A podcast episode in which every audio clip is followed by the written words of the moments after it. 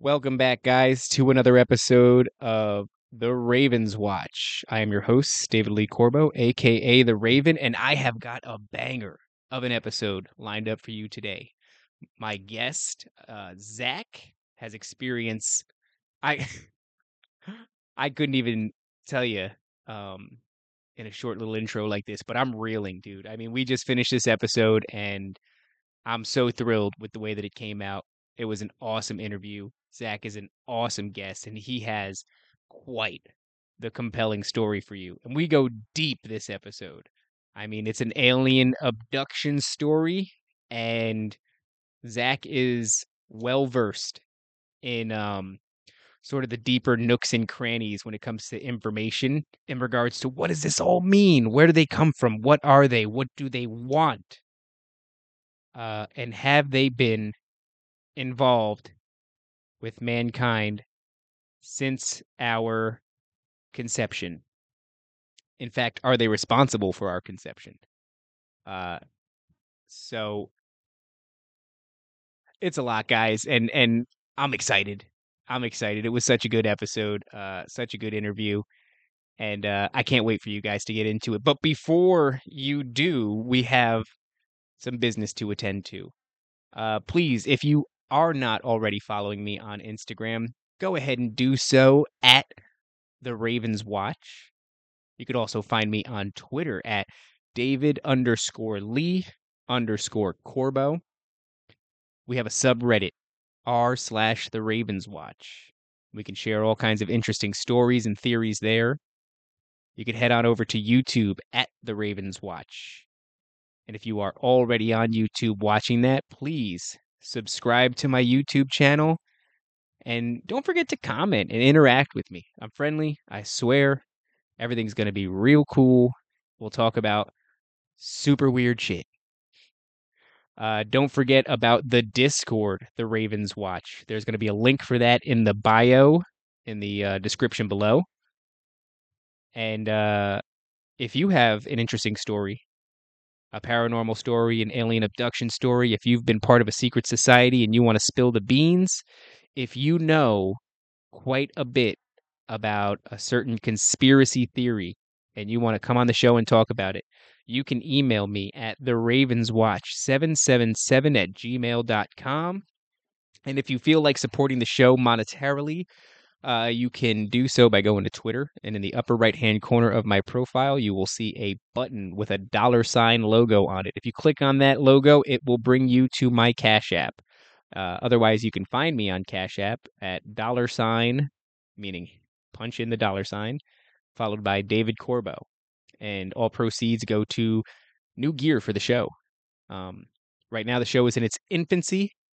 And so in the future, we'll have other methods of supporting the show like uh, merchandise for one, or potentially members only episodes. I really don't like hiding stuff behind a paywall. It's just that if somebody is going to contribute to me, then I would like to offer them something in return.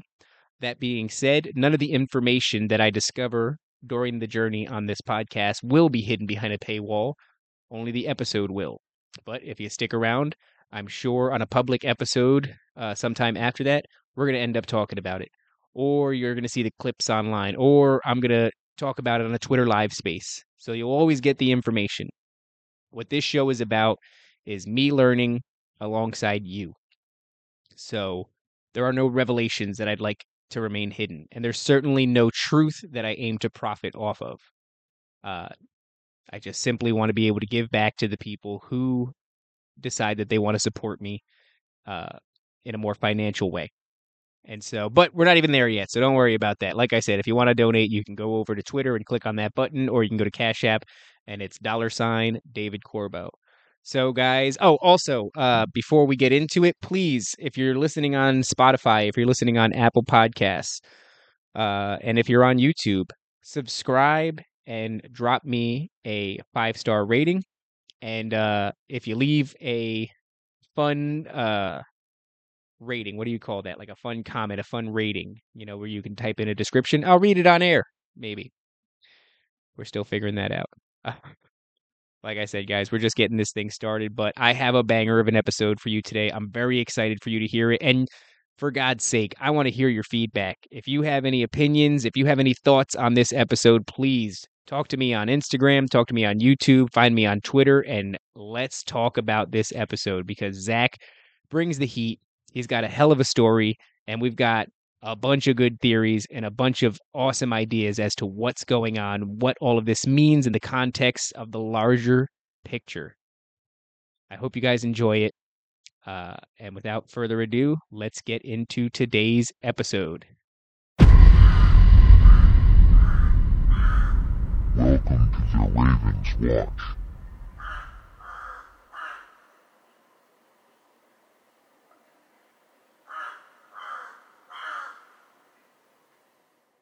Welcome back, guys, to another episode of the Ravens Watch. I am your host, David Lee Corbo, aka The Raven, and I am here with today's guest, Zack. Uh, Zack and I met on Reddit. I found one of his stories. I think it was in our experiences, uh, one of the ones that I kind of hang around and sift through, or maybe it was in paranormal. Um, but Zack had a really interesting story uh, about his experiences with uh, UFOs and alien abduction. And if you listen to my last episode, I have a feeling you're going to hear some similar themes. Uh, as I discussed in my last episode, these things often have sort of hallmark attributes that you can find in common from one experiencer to the next experiencer. And a lot of these things, they sort of tie into the whole uh, sleep paralysis phenomenon. Um, and I'm not necessarily saying that they are related. Uh, it could be different entities, uh, different beings that are possibly utilizing the same state of mind that your body goes in when you're in the dream realm. Um, I'm not breaking ground here. I've heard from multiple people, uh, more authoritative sources on this than myself that when you enter the dream realm, you're kind of in this place where something else may be able to visit you. And uh, I don't want to give too much away, but very much there were elements of Zack's story that, you know, rhymed with a lot of my experiences. And I'm sure if you're an experiencer of sleep paralysis and things of that nature, there's going to be a lot of parallels uh, with Zack's story. So, without uh, dragging you guys along too much more, Zack, how are you, brother? I'm I'm good. How are you? I'm doing all right. Happy to be here. Uh, thank you so much for joining me. So, yeah, thanks for having me. Of course, Zack. If you could, uh, why don't we start from the beginning? Because the email you typed me was a great story. I I, I kept reading it, but I wanted to hear a lot of it fresh. Uh, you know, on the episode talking to you. But then again, I kept going back to it, and and like I said, man, there was so many things that were, uh, your story is just like so many other people's story, and you know when you get all those aligning of the elements, uh, something really compelling is happening there. So why don't you take me to uh, let's say your earliest memory of uh, of these experiences? Okay, so it first started out, um, I guess, when I was six years old. Uh, I started having these weird dreams. Um, I guess they were, you could call them like recurring nightmares or recurring dreams, whatever you want to call it, um, of this white house that was probably maybe a mile down the road. I, have never been there. I've never seen who lived there. I've never met the people. You know what I mean? I've never never had any affiliation with the house, but it, it just kept appearing and I remember in the dream, um, I would be led up uh, a flight of stairs and into this room where there was a, a, it was just a white room and then there was a bed right in the middle. And then there was a, like a, a, praying mantis like phasing through the back wall of the bed like hanging down over. And then the next thing in the dream i'm just like laying down still can't move. And i'm looking up straight up at this like praying mantis thing just looking down at me. And that's all i remember I kept having that dream for probably I don't know, probably until I was about maybe 10. And then uh, stopped happening. Uh, and that's when I really got into the more uh, uh, like scientific understanding of the world. Like I started losing my like faiths and religions. I started wanting like science and answers. You know what I mean? Stuff like that. Like your typical teenager or little kids wanting answers and stuff. Um, I carried that with me until I was about oh, shit, probably three years ago. Um, I'm I'm 28 now. Um, and I had done a hypnoregression. Um, and yeah, uh, some guy uh, Reddit actually. Yeah, some guy on Reddit was reaching out to uh, just all these experiencers saying, "Hey, um, I'm offering pro bono sessions with two people who claim to have been abducted by aliens." I was like, "Shit, that kind of sounds like me," because after going down the rabbit holes when I turned about like 18, 19, when I started discovering like the paranormal stuff, ghosts, uh, astral projection, demonology, um, Ouija boards, you, you know, the, the typical late night YouTube videos, right? Um, I started getting interested in that and then started uh, getting interested in like UFOs, aliens, uh, different dimensions, and stuff like that. And so, fast forward to about three years ago, or actually, yeah, it was about three years ago. And then I did the hypnoregression about, I think, maybe two years ago. And I talked to the dude, he ran me through it. And what I had discovered was that the dream wasn't actually a dream. Um, it started when I was six years old. Um, I remember now, I remember um, I was sitting in my bed late at night and I wake up to this just blinding light. This is bluish white. It filled my entire room. Um, having a little bit of knowledge of light, uh, it was about 15,000 lumens per, per cubic inch of my room. Like it just filled everything, no shadows. It was just blinding white light. And then next thing I know, these two just little beings just there. They appear right by my window. And I remember hearing and like feeling a voice inside my head say, "Come with us." And I just, I just went. I didn't even think. I just went. You know what I mean? Um, and then next thing I know, I'm just floating up through the air. I can see the night sky. I can see the uh, the, the town below me, and then I'm just in this like large, I guess, hangar type area. I guess I understand it now. Um, everything was made of like a a, a white, like an eggshell white curved, like smooth paneling, I guess. With I remember seeing concaved metallic bluish steel beams that connected everything, like the, the like housing, I guess, the walls. And I remember being led uh, towards these like silver balls that were kind of parked off to the like I guess my left when I got there. And I think at that point I just got scared and I ran. And I remember seeing this large window and I remember looking down and I'm seeing like I just see like what looks like the earth. Um, and I just see the blackness of space. I don't see any stars. I just I just see the glow of the planet below me and I just I keep running. And then I remember getting stopped by what looked like a large human looking person, but it, they had like a, uh, I remember uh, long hair. Um, I think it was brown hair, uh, but they had. I remember this, their, their faces looked very angular. I guess like very, very chiseled, very blocky, very. I guess they didn't really have smooth facial structure. I guess you could say. Um, and they said, I remember they didn't speak it, but I could feel again that voice inside me saying, "Whoa, you're not supposed to be here." And then next thing I knew, as I'm being held, uh, the two little grays come up and basically grab me, and I'm just I remember just like floating. I couldn't move at that point, either floating or being carried back to this uh, this other room where it was like a strange like brown diffused kind of light inside. Um, everything just kind of it had an off color. You know how you, you can change like a color temperature in a room and like it'll change the color of things. Right. It was kind of like that, but it, it made everything like a, a reddish brownish orange kind of hue.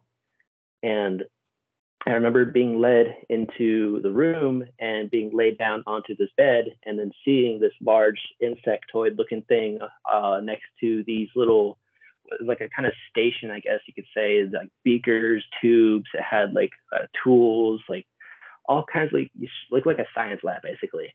And I remember being laid down onto this bed. I still couldn't move. And then I could see the little grays uh, just watching me, just standing there by my bed or the bed, uh, just, just staring at me while this large insectoid thing comes around to the side of my, uh, like behind me, grabs my head and turns it to the side, and it sticks like a needle or something into the side of my neck. And then I remember everything just going like fuzzy and like hazy. And then um, they picked me up, and the, the Greys they picked me up and they brought me to another room where they had a small black box. And inside the box, when they opened it, like the whole time they're they're staring at me. I could see at this point they didn't have the the large black eyes anymore. Like they they could see their actual large like golden. They, they kind of look like frog eyes. I don't know if you've ever seen what a frog's eye looks like. Um, it, it, it doesn't really have um, much like whites of our eyes. I, I don't know the terms for the shit inside the Yeah, eyes. I- I think I know what you mean. Where it's primarily pupil, and then there's the um the iris, and that Yep. takes up the vast majority of the eyeball. You're not seeing the whites of their eye. Yeah, exactly, exactly. Um, it, it was like a golden brownish, uh, almost looked like a cracked texture to it. Um, you know how like spider webbed glass looks like? Yeah, yeah. It- It's kind of like that. I don't know if it's like veins in their eyes or what, like the pigmentation of the eye itself. But that's kind of how it looked like. It was like a golden brown, but like it's like that cracked pattern. Um, they're just staring at me the whole time. Just like I, I think they're just measuring my reactions to things, to like to different things. And as I open this box, uh, it just explodes in, in light. And inside the light, I'm seeing all these different images and like memories of like landscapes, houses. I'm seeing math, like mathematical equations, shapes, numbers, symbols, like all kinds of shit. And then all of a sudden, I'm, I'm like seeing what I now understand as my own past life. Um, I experienced the death of my own family and then my subsequent suicide. And then Right. Right. And I after that the they shut the box and then they lead me back down to this long hallway made of like this that same concaved structural design and it, it, it's very cold there. I, don't- I don't know why it's it's like that, but it's just cold. I don't know, like kind of like walking through the refrigerated section at a Costco. It's just like cold and they're walking me down the hallway and back into that hangar and then i'm floating back down and then the next thing i know i'm being laid down back into my own bed and they're turning around and saying we'll be seeing you again soon and then they're just gone Wow. Okay. So uh, before we go any further, there's a, a bunch of things uh, I'd like to unpack there. Um, and I've got a, a bunch of questions I'm very interested in, but I'm going to start in chronological order. What do you think the significance of the house was? So the way that you described it, it's a white house. Uh, it's by itself in a field. Yeah. Mhm. yeah it's um uh, it's just like its own standalone house on a piece of land like you know we live basically in kind of the the boondocks if you will like it's not very populated um uh the parts where i was living at at the time like there was a house maybe every 100 yards like it's fairly spaced out on that road you know what i mean like it's just surrounded by hot fields um so it's just like yeah it's its own little standalone house And and do you think that the house was an actual physical location, considering it, it based off of what you said, you've seen it? Oh yeah, I, I, I've drone I've drone past it multiple times. Like it's an actual Oh, house. you, Like, you know the house. yeah, I, I can I, I can show you a picture of it. Like it's like, it's an actual house. I, I lived was like down the road, like a mile down the road from where I lived. So, uh, do you have any thoughts as to why that house? I've I, I've talked to my wife about that, and we both can't come with up with any answers except for like a screen memory or something that like maybe they know they can see different houses, different structural layouts, and maybe they just pick one that'll fit the aesthetic to make a cover memory. I don't know. That's just my best guess. Uh, I have no- And as as much as it doesn't seem like maybe the house is that important, could you describe it a little bit as far as like the the, Yeah, the it- look of it is an older house? Um, I, I mean, it's been there since I was a kid, and that's like over 20 years. So I mean, it's it's a fairly old house. I, I don't think it's anything like a hundred years old, but I mean, it's been there for a while. Huh. Uh, it's it's got it's got two stories. Um, uh, it's got a, a large like front door, two windows on the side, and then like above the front window is like a a, a half circle, uh, large ornate window, and then the whole house is white. Um, in regards to the hangar, I'm sure that uh, based off of what you said, you know, you're you're sort of digging and coming to understand these things. There always seems to be this this theme. Not only is it a uh, a, a very medical sort of uh, sanitary place, almost like a clean room, right? Like you described Mhm. with all the whites and everything. But there also is this common theme of almost a, a, a military feel that there's, uh, you know, a hangar is is Everything the word seemed very organized and like very methodical. It had a very uniform um, layout. Like it was very every everyone was. I could see a bunch of like human looking people, like the tall. I guess what I now know with like Nordic types. Like I don't know if you've gone down that rabbit hole. They look like Sure. that basically. Like they were all wearing those uh, like solid colors, like coveralls, very baggy, but almost also form fitting of like navy blue, light blue, dark brown, forest green, just everyone, but like different people wearing different colors basically, and every everyone was doing something. They weren't just standing around. You know what I mean? Yeah, that that brings to mind this um, idea that I've come across, and I, I don't, I'm not too keen on the details, but it was this idea that uh, there are certain contracts with certain entities, ETs or, or otherwise, where they're allowed to operate uh, for a set amount of time until the contract expires, and so that contract entails things like having the right to abduct us or run experiments on us or you know uh, examine our DNA or genealogy, and that um, there are in fact, like you described, the Nords as well as the Greys, as well as the insectoids, right? So there's your praying mantis uh, creatures, and that uh, some are benign, uh, some are nefarious, you know, some are neutral, but they all I have a vested interest in seemingly our our DNA, certainly our children, uh, which is Mhm. deeply upsetting. Uh, but Mhm. I'm sure that that all rings a bell to you. Oh yeah. Um, uh, from what I understand, it's definitely it definitely has something to do with genetics. Um, I'm I'm a little familiar with your that those deals that you're talking about. Um, but to their whole malevolence, benevolence, neutrality, like it's they they don't at least from my understanding. Um, like the whole time when I was laying on the uh, the table, I remember asking them uh, like like stop hurting me. Like why are you doing this? Stop hurting me. And they did. They they, they took the pain away but like I still couldn't move. Like they were holding me by my wrist. I don't know, like my my wrists were like in a like a locked position, kind of. Uh, but they weren't touching me. I don't know, but I remember just being locked and that was hurting. And I remember asking them like stop hurting me, and then just the pain went away. Um, so I don't think they're necessarily malevolent. It's just that they're indifferent to our emotions and feelings because they don't necessarily understand them and they have their their own set of morals, their own ethics, their own set of rules, I guess you could say. Um, like it's they will help you as long as it serves the greater collective. Right. So in the sense of, um, or maybe not even necessarily the collective, but if you take it from the point of view of, excuse me, someone who has a job to do, whether that Mhm. job is a medical or science or, or anything like that, or the job of the phrase that take you, each of these things seems to have a job. And that Right. job becomes significantly more difficult if you're resisting.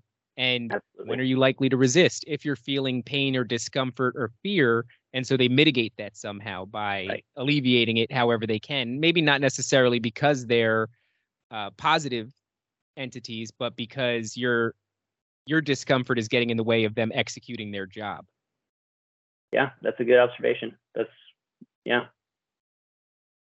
that's really interesting do you do you have uh well I'm I'm hesitant. I'm not too sure. I've got a couple of more questions here, and I don't know which one I want to hear first. Well, let's go with this. What the hell was the box about? What do you think the box was about? The box that contained this light and this information and mathematical visions and visions of the past? I don't know.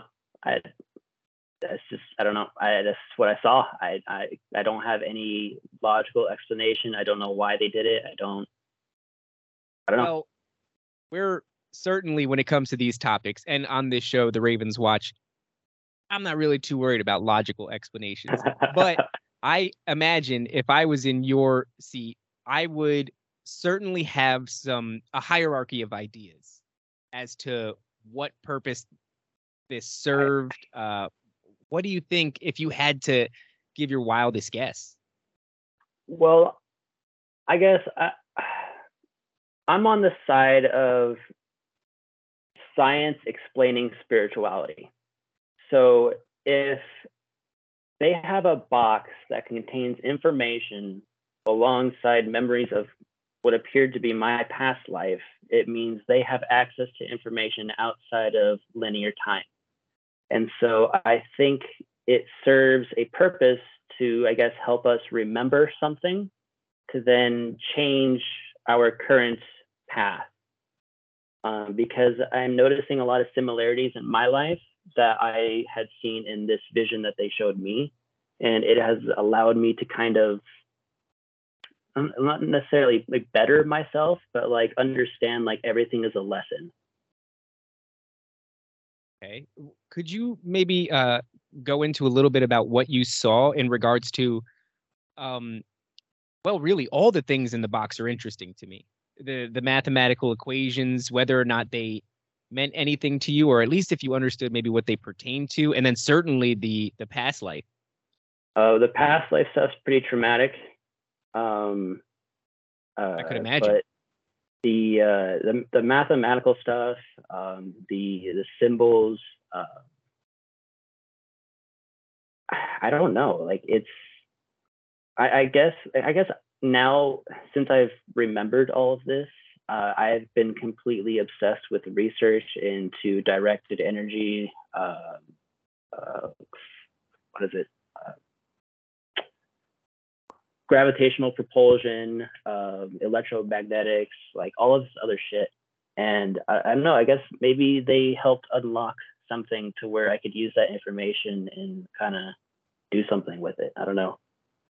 I, I've heard that before. That that is uh, one of those common threads where oftentimes these beings will show uh, sciences and mathematics and that these things often pertain to a higher level of human achievement when it comes to inventions and technology, things of that nature.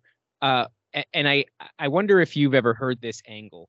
To me, it does not sound unlike the stories of these ancient beings who have brought various technologies to early man.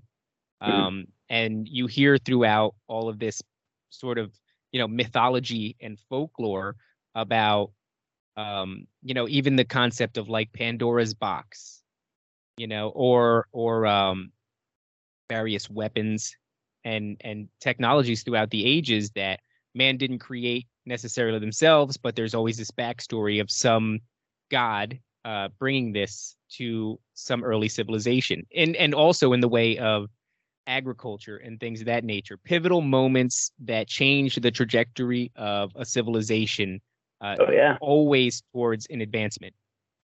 Yeah, my favorite one is the uh, the ant people of the Hopi uh, legends. Uh, during the cataclysms, they would uh, the, these ant people came out and taught them how to live in pueblo houses and grow corn and beans and live like in underground in the caves to survive the cataclysm. And I guess they've done that for like three of the past cataclysms for these ancient people. So I don't know. Maybe those ant people right are guess, these dude. insectoids. Um, so the reason I brought that up is because I'd like to hear your thoughts on, uh, and this is probably not unfamiliar to you, the idea that these beings, in whatever shape they take, are the same beings from, you know, the the Bible and the story of the fallen. Oh yeah, I, and I that they were cast out of heaven. Yes, and and I love that connection. It's unbelievably compelling. It's it's one of the sexier ideas out there, honestly, and it, and it Oh, yeah. connects all of these various civilizations through to one common thread, and then Mm. it begs a very important question that I don't expect you to have the answer to, and and I don't know if we will, you know, within this lifetime. But are these beings, if they are the fallen, uh, despite how we perceive them, are they being deceptive? You you see what I'm getting at? I actually have an idea towards that because that's one of my favorite rabbit holes. I believe that these human-looking beings, these Nordics, these tall people, our are our creators. These are the the angels that the people in the Bible talk about. When heaven opens up, they come from this non-local space, this extra-dimensional space. They come in, they come down to the prophets, share their knowledge, the whole Ezekiel's wheel and all that. Um, and the, the the whole Bible says, "Let the God said, let the, let us create man in our image." So by technicality, God, is by this by the Bible's definition, and the angels are non-human intelligence.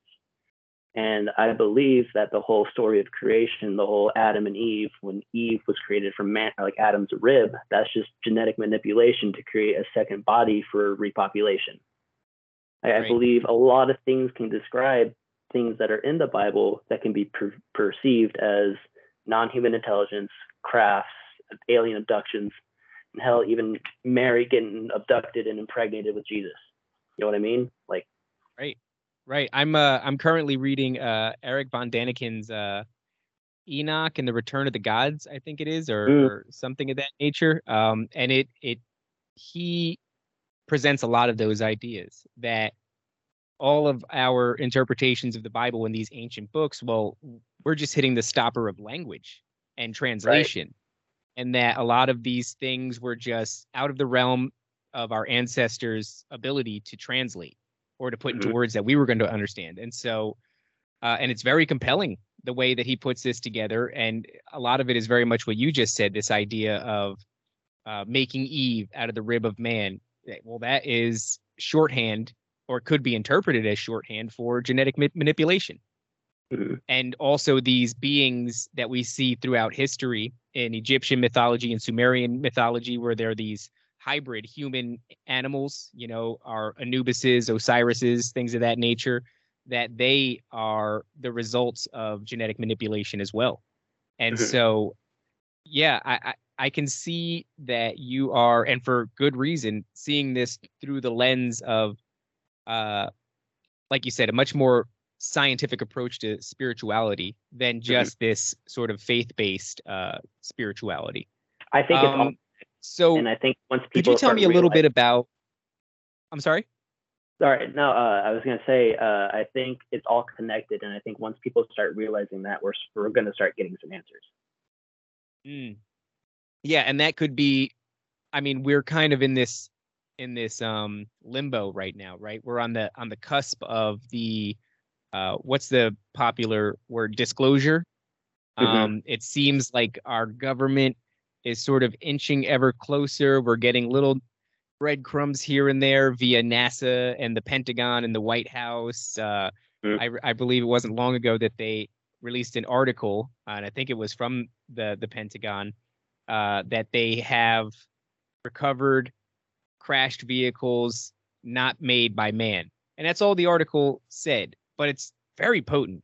I mean, you know, a lot of people. It's weird because, as I said, we're in the midst of disclosure, and it seems to be going over a lot of people's heads. They almost Yeah. seem disinterested. We're more interested in, you know, Adam 22 and whether or not he's letting his wife get banged by other porn stars or some crap like that, rather Yep. than looking up for a second and realizing like, oh shit, the government's about to tell us that aliens are real. Uh, And it's weird because I've been into this for many years and I always dreamed, especially when I was younger, 16, 17, 18, that wow, the day they fi- finally pull the curtain back, it's going to be so profound and people are going to drop everything they're doing. No, dude. People Yep. are balls deep in OnlyFans and they can't look up for more than a second to realize that we're in the middle of something really big. And so Yep. I wonder if our government's going to be honest, what that disclosure is going to look like. Are we going to be exposed to this idea that there are other beings, or are we going to be exposed to this idea that these beings are potentially responsible for us in a huge way? Those are two fundamentally different things, right? One is there's people in space and and they're not like us, but you know, it's pretty cool, dude. They got tech. And the other one's like, oh shit, they made us. Right. That's yeah, that's some ontological shock right there. Yeah, but I do wonder if it would even be impactful or if people would just keep going about their daily lives watching Black Mirror and jerking off. Well, I can attest to that because my mother in law is one of those people who are extremely religious. And now hearing all of this, she is very, very scared.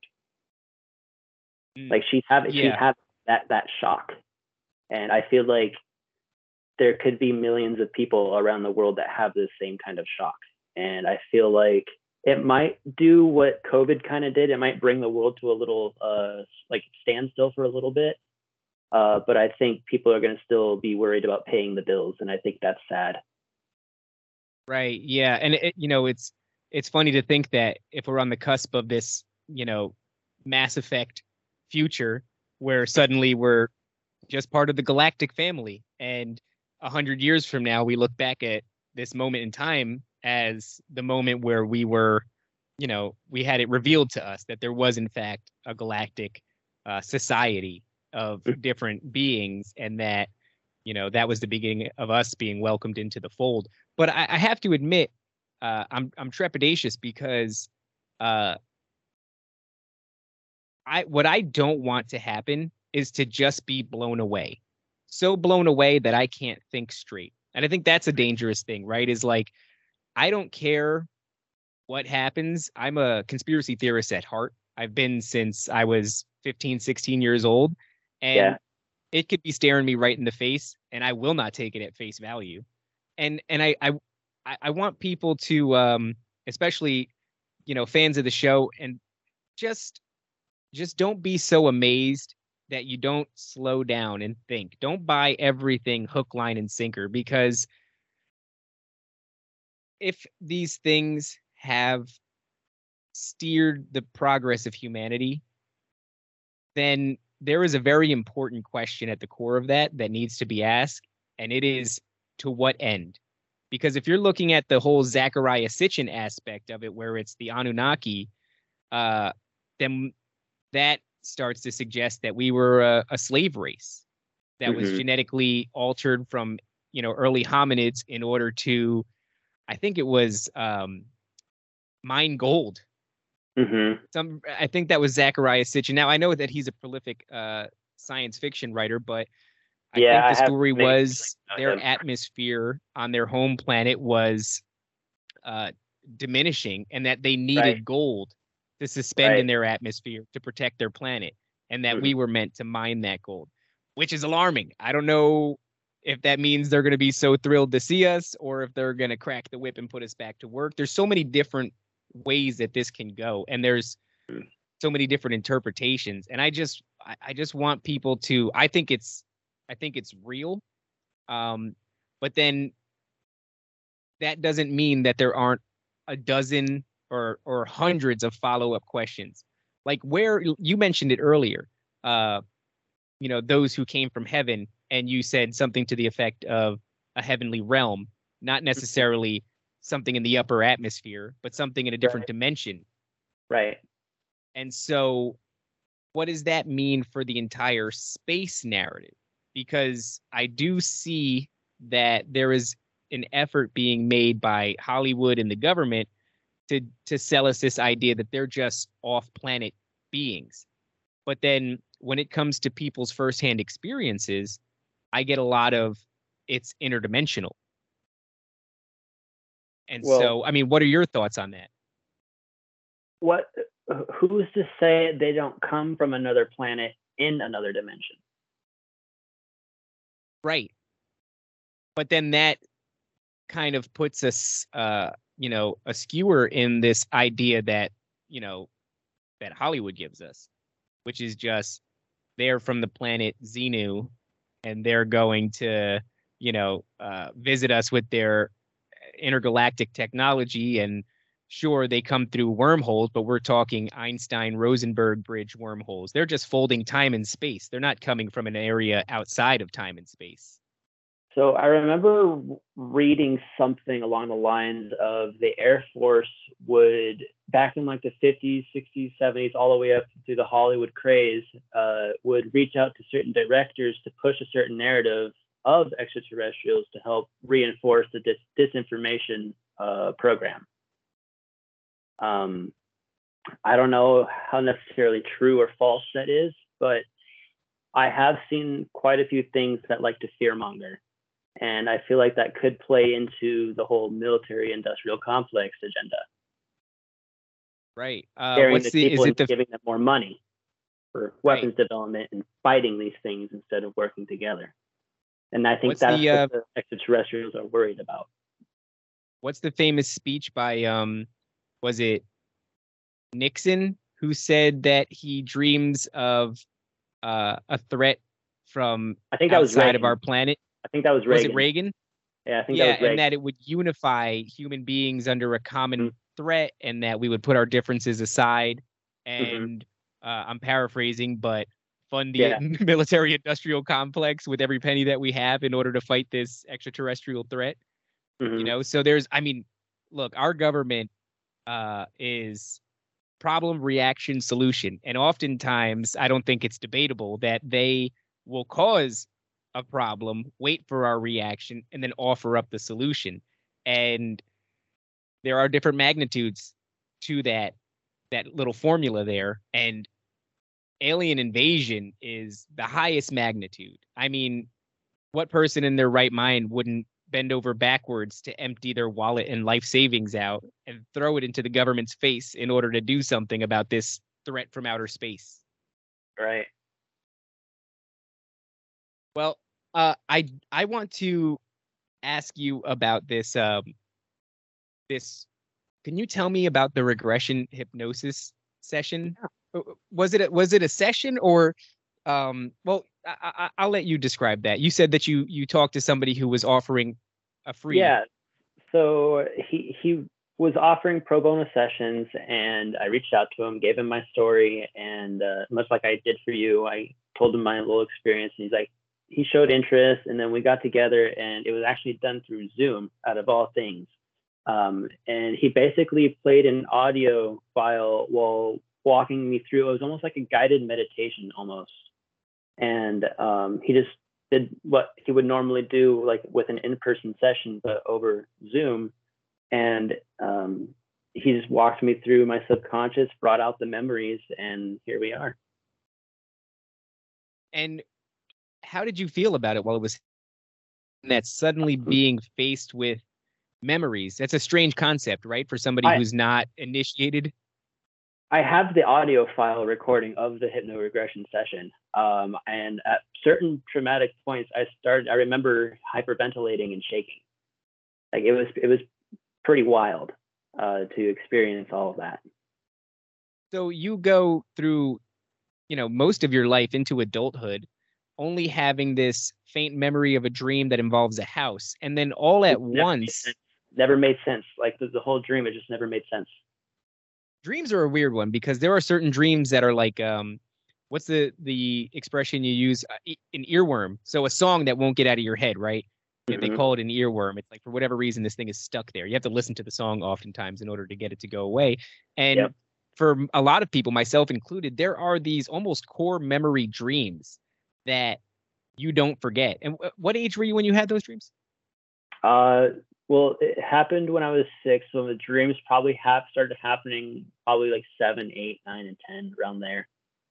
And how insane is it that a dream can follow you your entire life and you never forget it? And there's this, uh, and I'm going out on a limb here, assuming that this is the case, and this has been the case for me and other people that I know.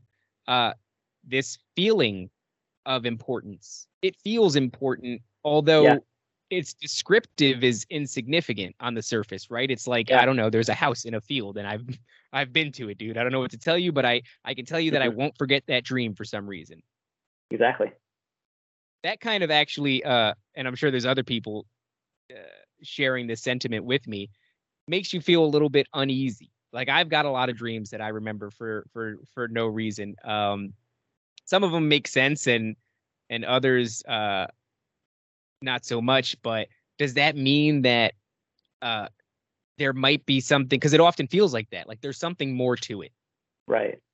And so you you had this nagging feeling, I'm sure, throughout your life. You don't know what to do with it. It's a pretty insignificant dream. You can tell somebody about it and they'll shake their head and go, "Wow, man, that's crazy." But for some reason to you, it's just embedded in your psyche. Yep, exactly. You're taking the words out of my mouth. Okay, there's just no reason why I should have that memory, but yet something deep inside me tells me I don't want to forget it. So when you go through this uh, regressive hypnosis, um, and well, how long is the session? Um, it takes it took about like 15, 20 minutes to kind of get me into that deep relax, uh, like that relaxative state kind of, um, and then it took probably maybe an hour, hour and a half. And when you come out of this, well, number one, what's his reaction? Um, he just, I mean, he was very professional. I mean, he just took notes, asked questions, kind of like asked how how are you feeling, uh, stuff like that, and then we just kind of briefly talked about it. Uh, the whole seeing my family die and seeing myself like kill myself, it was very very traumatic. Uh, he kind of just helped me process that kind of. So part of the regressive hypnosis was experiencing this past life experience yeah, the whole the black box that they showed me, that flash of light and all those memories and visions and stuff. What what if anything do you remember about your your function in this past life or the details of your family? Everything's very very fuzzy. Um I just it, it's like you ever see in those movies where they have like um flashbacks and the the outline is very like white, hazy, foggy, and like in the middle you see just like bits and clips of different memories flashing by and stuff like that. That's kind of how that was. Um, I remember it first started out with me just looking down at myself. I could see, I guess I was a very like stout kind of person. Um, I had, it, it, like, looked like I worked a hard job kind of attire, attire, like, you know what I mean? I had work like large work boots on. I was walking up to a house on a small piece of land, and I remember just like this. It the whole landscape just felt empty, felt lonely. And I walked up onto the steps, onto like a front porch, walked through the house, and I remember seeing a living room off to the side, and then the wall that goes into like a kitchen or something. On this wall was just like tons of pictures of the family and like this uh, large, almost like ornate cabinet kind of thing um, that had like memorabilia, pictures of the family, and I just remember looking at the wall and just feeling very, very sad. And then I remember taking a gun and ending my life, basically.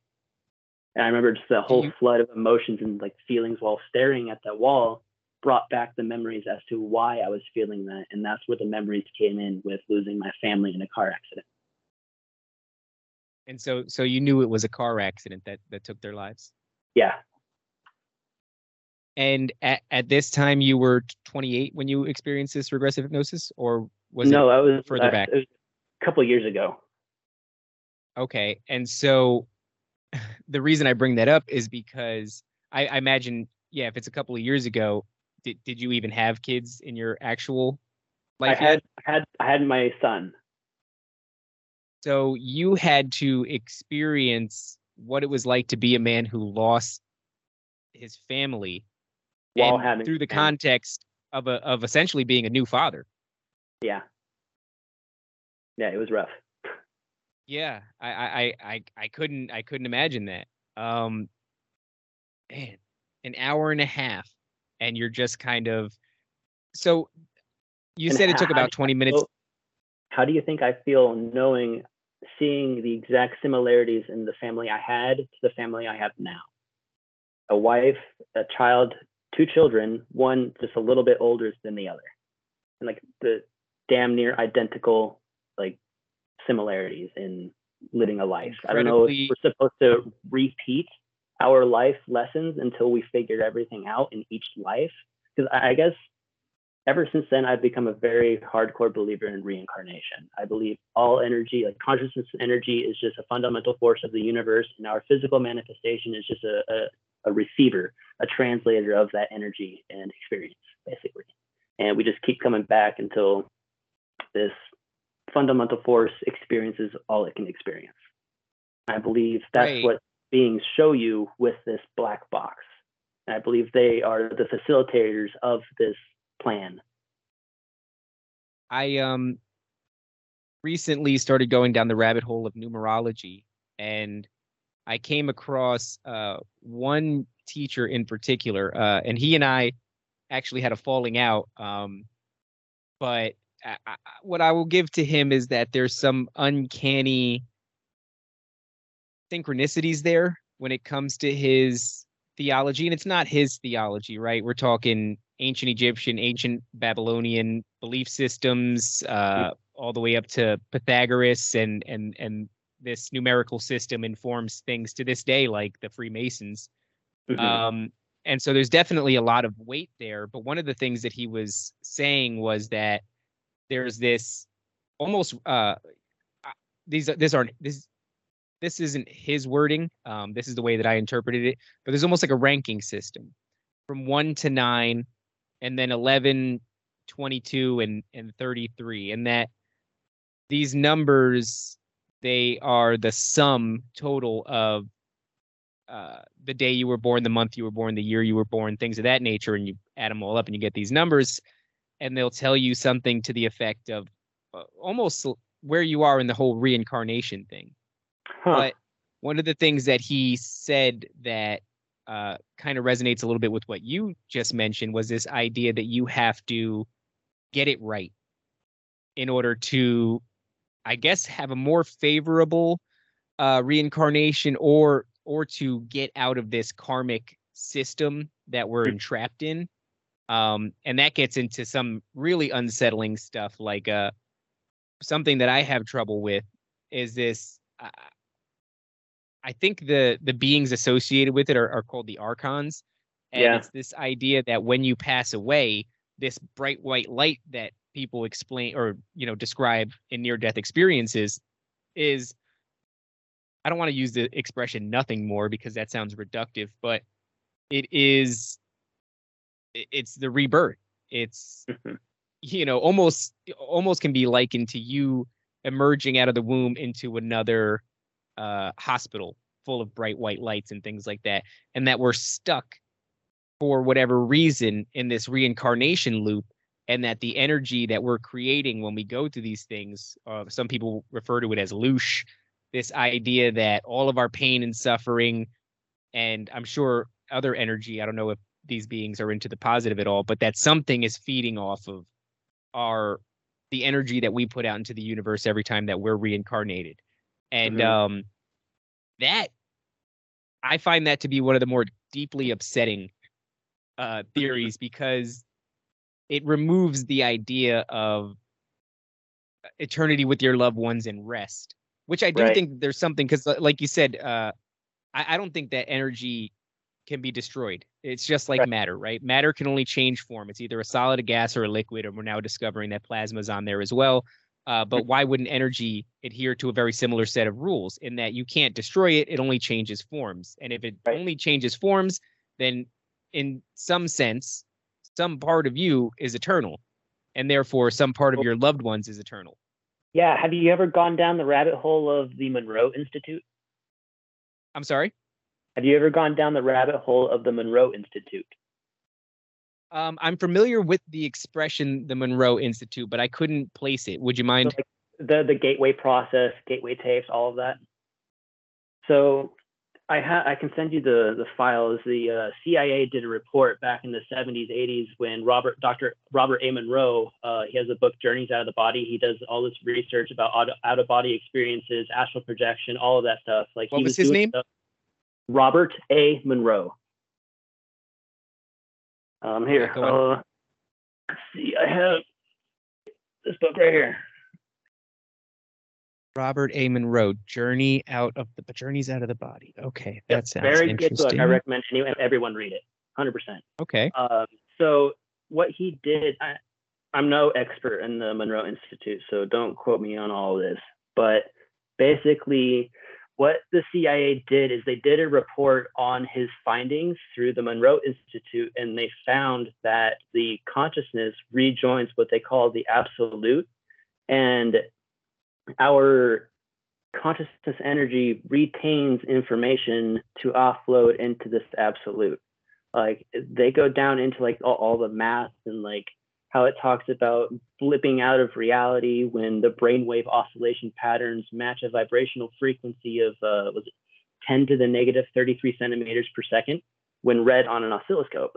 So when the brainwave reaches that point of absolute rest before oscillating back down, it clicks out and like clicks out of the physical resistance and when or existence. And when your brainwaves continuously do that, your consciousness reaches the physical reality and joins this extra dimensional space, this absolute, the collective consciousness, all of that.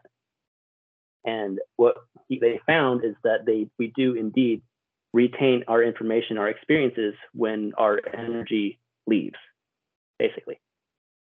Yeah, um that is it's funny because without knowing the finer details of what you just described, one could come to that conclusion, right? If you take into consideration what we just talked about, matter can't be destroyed, so why would energy? And then you look at this this realm as almost an experience ground. Yeah. That uh, I've heard people say that, um, and and I don't know if this is true, but I, I could see it um, that we are the universe uh, subjectively experiencing itself, Mhm. and so I'm not too sure what the purpose of that would be, but this idea that we have these experiences and they're encoded into, let's just say, our, our soul, and our soul Mhm. is pure energy, right? I'm I'm really spitballing here, but right. yeah, we yeah. would bring that back somewhere when we leave this realm right Mhm. so all matter returns to its its source um Mhm. you know it returns to the universe in Mhm. whatever form that it is and so maybe does your your your soul your energy and Mhm. it brings with it your life experiences and then you know that becomes eh, eh, oh, there's a lot of issues with that you know does that suggest that and and probably so after this there is no individuality that we return to some sort of collective we no longer experience reality as an individual which is difficult for a lot of people myself included. i'm a big fan of me. I'd hate to see me go. You know so uh uh and, and i, I kind of think man that's one of the more disturbing ones and i think it's disturbing because one like we said it, it rids you of the individual potentially and two because it follows a very logical path. That that makes sense to me. You Mhm. know but it brings up a lot of questions. Uh for example where do these various gods and overarching god and even the the the concept of jesus? So I, i'm not a christian myself. Mhm. however i've had experiences with um uh, for those of you who have listened to the last episode um i ended it with talking about basically an encounter with a fucking greasy demon that tormented myself for four nights uh, and eventually my wife saw it and then my my son saw it. And once my son saw it i became pretty desperate to make it stop. Um and so i did the only thing that i could think to do which was pray to jesus christ. And like i said never was religious was not raised religious have never read the bible or anything like that. But i was i was really grasping at straws man like i was desperate to get this to stop i could kind of internalize it if it was happening to myself um and then when my wife experienced it i didn't even tell her that i knew what she was talking about i just went like oh shit that's crazy because you don't want to freak Great here. freak them out. It's it's you're not going to have a good time if if your wife can't go to sleep. And then, you know, once it moves on to my son, I was like, "Oh shit, I've got to do something." So when I did that, it stopped the entire experience. Now, I'm a pretty loyal dude. If you stick your neck out for me, I'll never forget that. And so I have a hard time compartmentalizing that experience and dismissing, you know, the idea of Jesus Christ in any way.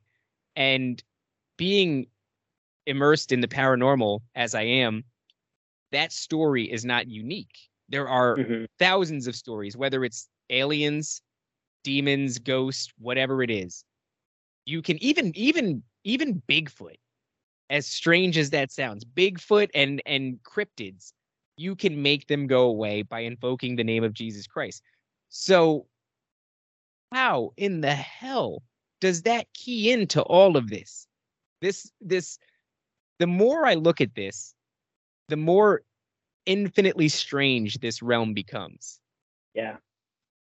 So what do you think about like we we talked about it before this idea that these beings have been here throughout history they've given us technology they've been responsible for the advancement of mankind in various different ways. Maybe they're the fallen maybe they're the nephilim maybe they're not who maybe they're the anunnaki.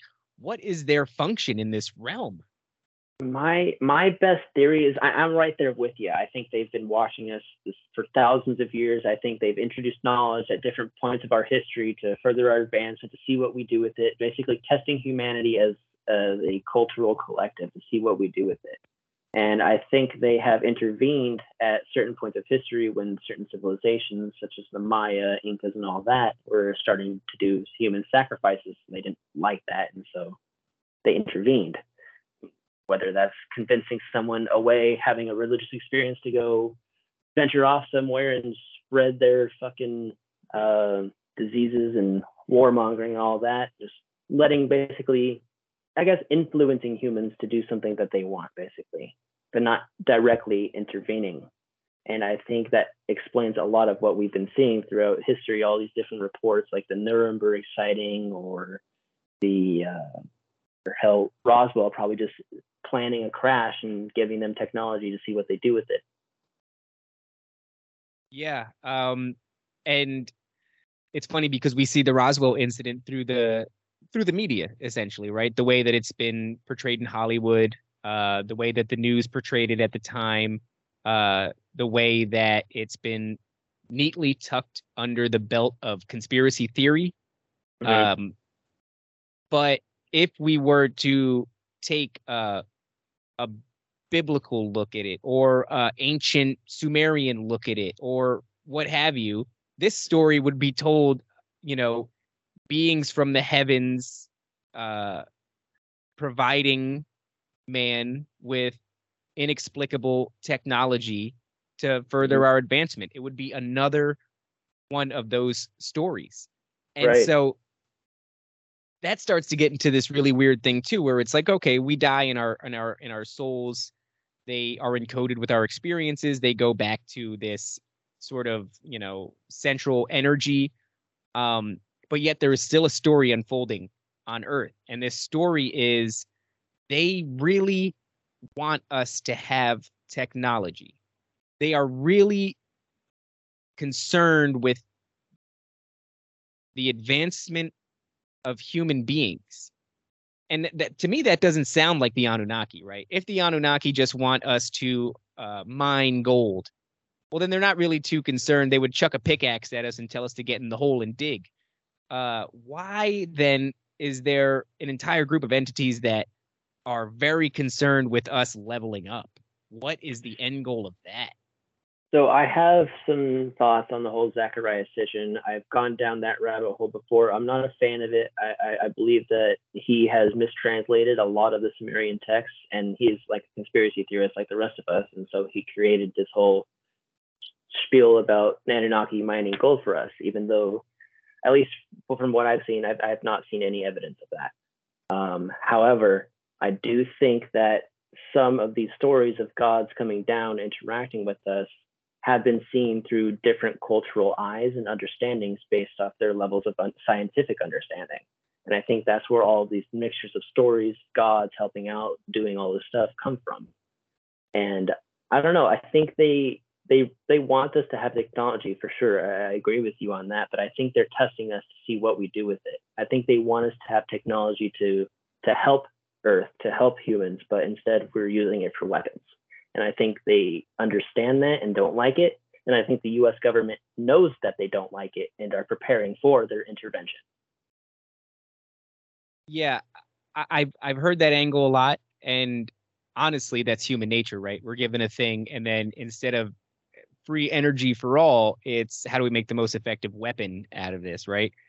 Um, but then there is this whole other narrative that, based off of our interactions here, I'm sure that you've heard this. It's this idea that uh, I'm going back to the fallen. They've been casted Mhm. out of heaven. They're waiting for this this day to to of, of reckoning, essentially.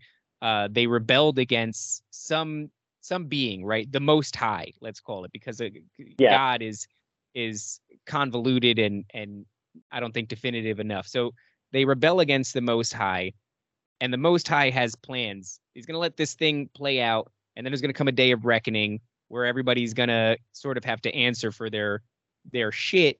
Uh, but their intention was to overthrow and and rule heaven. And so the idea, this is not my idea. Um, I'm not this clever, but the idea was that uh, they are amassing a sort of army and they're going to do it through a great deception.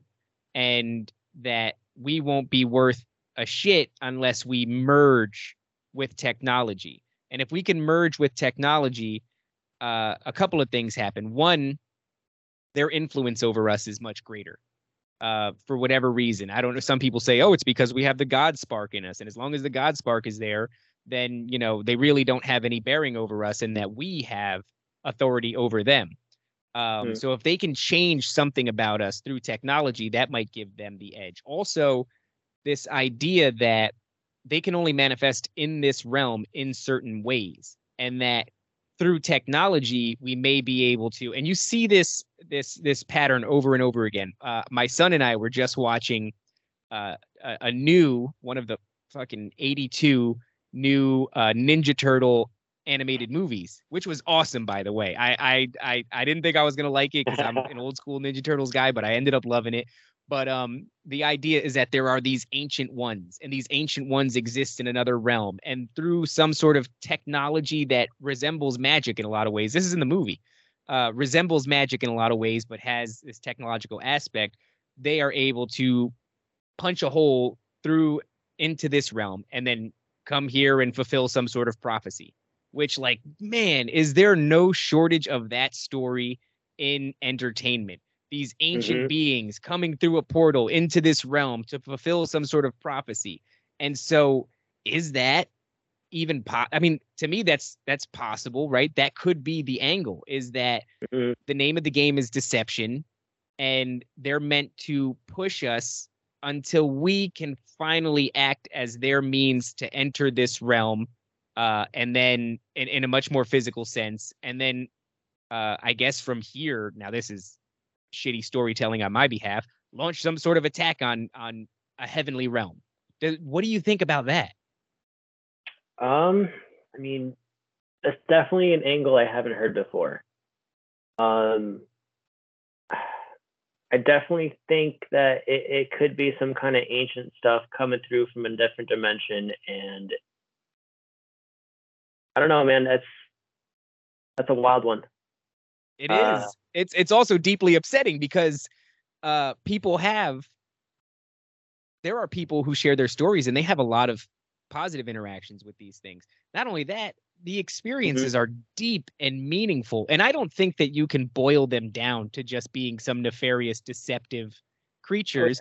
In fact, the only thing we have to go by is ourselves, right? And if you look at human beings, we are a range of things.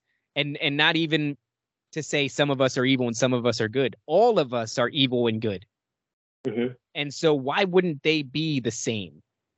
You know what I mean? It, the only example we have is ourselves. And so maybe it is some of that and also some positive things and uh, you know it's probably an amalgamation of of of all things but i can't help but um you know being a conspiracy theorist for a long time i was always yelling into the sky and people were always telling me that i was crazy and now that all this stuff is coming to light and it's much more palatable now, right? The idea of aliens or the idea of uh, some Luciferian cabal used to be something that you would laugh at and now it's kind of like well yeah maybe that's there who knows to what extent though but most people will be willing to tell you like yeah the government is infinitely corrupt and and now i'm still on the outside shouting into the sky at people who are seeing the deception and thinking they figured it out and i'm going no i think this might be a juke. This might be a sidestep. I'm so worried in other words that the way that the government is handling disclosure, we know that within our own government, there are people practicing i'm going to go i'm going to go out on a limb and say there are people that are practicing dark arts. And for me that is not a limb. And and on this show i don't think that that's a limb either. Uh, and if we entertain that idea sure. Within the governments there are however large or small a group of people who are influential who are dabbling in the dark arts. And then you look at the fact that some aspect of our government is getting ready to, you know, reveal it all to us. I'm hesitant to to buy the narrative, man. I'll I'll remain I'm skeptical forever. Mm-hmm. That's I I I I don't. I'm with you on that, man. Like with their whole revelations coming out now, I, I am very worried of a false narrative being pushed. Um, I'm trying to remain skeptical and open-minded at the same time, and I I trust the facts. I trust what what can be verified, um, because we've all seen the Air Force create shit with the whole Richard Doty thing. Like they've they, they have lied and they will continue to lie. That's that's why we as a collective, I believe, need to rise up and get the truth. And I think we're about to see something along those lines. Yeah, I, I get the feeling too that we're we're in this moment in time where where the curtain is I, and I've said it a couple times to the show, but it's like the curtain is getting pulled back. And mm. you know, like I said, as somebody who was on the sidelines screaming into the sky, as soon as I see the government start playing ball and saying, "Oh, look, look what we have here. We've got aliens here." I'm like, "Don't, don't, don't take that. Don't go near them, dude. That's not what you think it is. I don't I don't know what it is, but those sons of bitches are lying, man. They've been lying, you know. So I don't know. It it it's it's a hard time to be someone who is trying to be honest and trying to find the truth and trying to be objective. Um, I entertain a lot of things because if there's one thing that I've learned through my my journey uh, toward the truth is that it's so much stranger it's this this place is so much stranger than we than we think it is. And i'm very certain that the people at the top know almost just how strange it is. And they have no interest in telling us for all these years. I mean if you look at um just occultism right? Uh, uh mm-hmm. nasa as as an entire entity is shrouded in occultism um, yeah. If I'm not mistaken, uh, Jack Parsons, who is, for all intents and purposes, the father of modern day jet propulsion, uh, was obsessed with Aleister Crowley and trying to summon, uh, with the help of L. Ron Hubbard, the the the Scientology guy, yeah. trying to summon something called the Moon Child in the deserts of uh, New Mexico, I believe it was. And and for the audience out there, you guys can fact check me. But what is a guy who is a, he's a rocket scientist? What is he doing balls deep in the occult? Why is there this this marrying of technology and occult all these years? Well, correct me if I'm wrong. Uh, I believe it was uh, Wernher von Braun was a part of the Nazi uh, occult research uh, division. Uh, researching Absolutely, he was. I, yeah, I, so you made a great observation. The... I, I, don't know why it's why that's connected. Uh, it, didn't Tesla talk about going off, uh, communicating with some, or at least that's a theory. He was getting his knowledge from some ethereal, like a Akashic realm or something. Like he was uh, a part of, like interested in the occult. Um, wasn't Leonardo da Vinci? I think when he was 17, he disappeared for like a week or some shit and came back and like with all of this knowledge and started inventing things. Yes. So so that's what really gives me um gives me pause is that at the highest levels science and technology are intermarried with occultism. And Mhm. if we're calling a spade a spade, occultism and demonology are right there. Mhm. So when these famous occultists are communicating with various entities, um, for example, Aleister Crowley was communicating with something. I forget what its name was. I think it was. I think its name was Lam. Uh, and if Yeah, you look this, Or yeah, Lom, if you look this Lom. up, yep, he looked. What does he look like? What does Lam look like? big old fucking like, gray alien, big dude with a big cranial head and everything. So what the fuck is going on? You know what I mean? This this this marrying of tech and occultism and things that resemble ETs as we know them now. Mhm. th- this is starting to paint a picture of this great deception that gives me pause. Is like we have been shown ET i- in the context of you know all of our our big movies from the 60s and 70s and 80s we're talking close encounters of the fifth kind and you know all these movies that have set the tone for what americans are going to accept aliens as.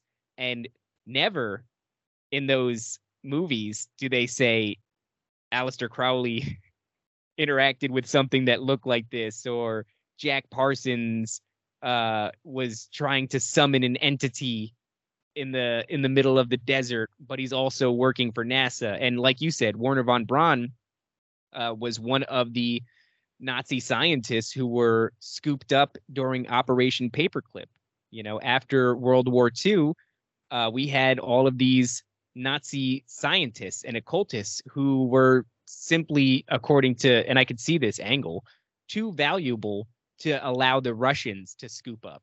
And Right. so we scoop them up. And we're talking about the founding father of NASA, right? And NASA, I mean, I can't even get started on on NASA. They they lie constantly. In, in fact, there's someone. Never a straight uh, answer. What's that? Never a straight answer.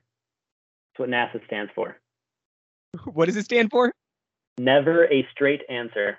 Oh my God, yeah. Well, and then somebody else was just like, "What happens if you drop a T in there? It's an anagram. Spin the letters around. What do you get? It ain't Santa." you know so i don't know i don't know what what all of that means but i do know that um it starts to paint a big picture and it seems like all these things are connected we're talking you know demons and occult technology and science aliens and ufos are all connected but we are given them compartmentalized we are given them as separate things the aliens are their own thing they're from a planet the tech is the government and human beings just doing a damn good job.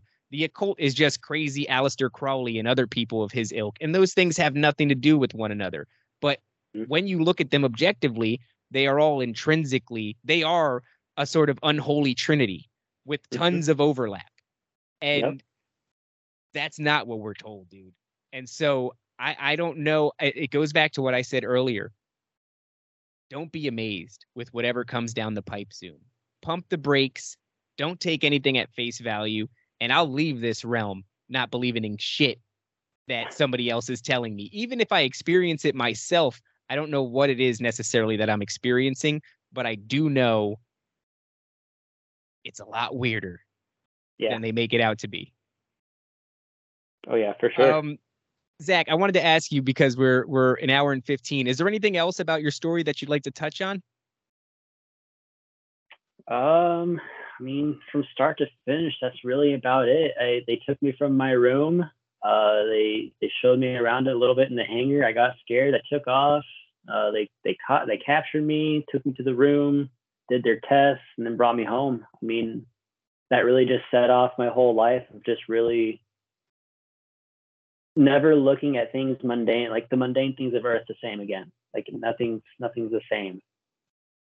Do you um have any issues like that still, or or have they kind of Yeah, come to a halt? All the time. All the time. I'm having an existential crisis with what what's going on in the greater reality every day. that's that's why I'm just sucked into my research. I just I want I want answers.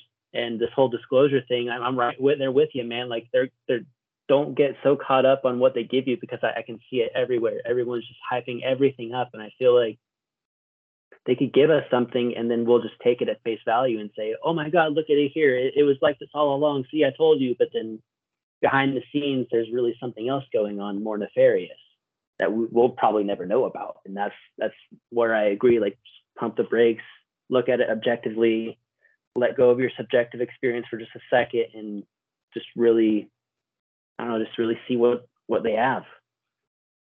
I like to think that people like you and me are, are cut from a, a slightly different cloth because um, what I see in you is the same thing I see in myself. We can look at the absolute craziest aspects of this reality and still wake up in the morning and go to work and do what we have to do. Because a lot of people, there's this misconception, right? It's like conspiracy theorists, they're locked in their basement with their tinfoil hat and their, you know, on obscure messaging boards, looking at things that have no bearing in reality and they can't even function otherwise. It's like, no, dude, I'm a welder and a father and a husband and I've got shit to do. Um, but you think Netflix is entertaining?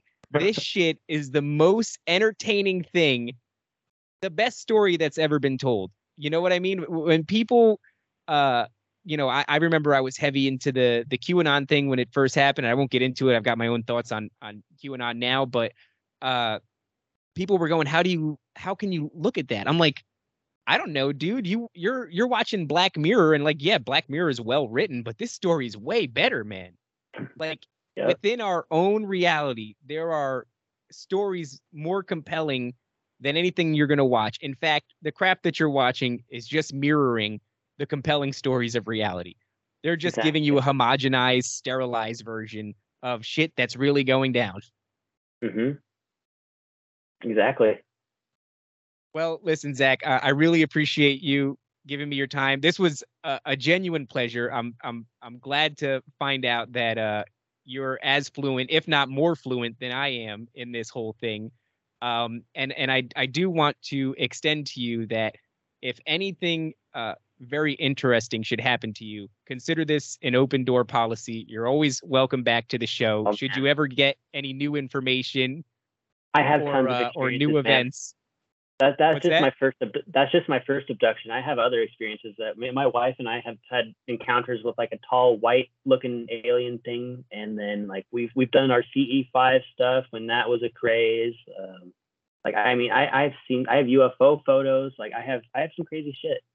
I'll, I'd be happy to some share. of those, sir. For sure, yeah, I can send them to you. So then let's consider this part one, and I would love to have you back for a part two in the future. Sure, absolutely. I'd love to be here. All right, Zack. Uh, when the episode drops, I'll send it your way. And uh, until we speak again, thank you so much for being a guest on the Ravens Watch. I appreciate it, man. Thank you so much. Have a good night, brother. You too.